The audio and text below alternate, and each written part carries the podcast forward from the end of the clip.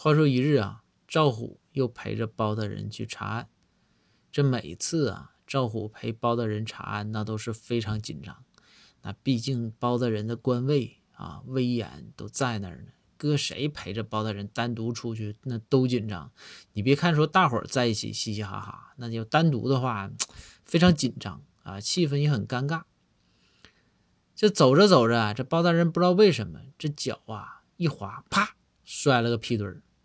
这一摔，这赵虎赶紧呢，非常的关心的跑过去去扶包大人，然后就想说这个包大人，你看这个是是不是摔屁股摔疼了吧？你们想慰，就是不能说慰问吧，就是想表示一下关心吧。但是赵虎这紧张啊，一不小心就说成说，哎呀，你这个这大人，你这屁股摔死了吧？说完之后，赵虎也尴尬。包大人呢，坐在地上看了看赵虎，一看赵虎那个尴尬样啊，包大人就乐了。包大人呢，拍拍屁股站起来说：“嗯、呃，没事儿，那个刚才放了个屁，没死，还喘气儿。”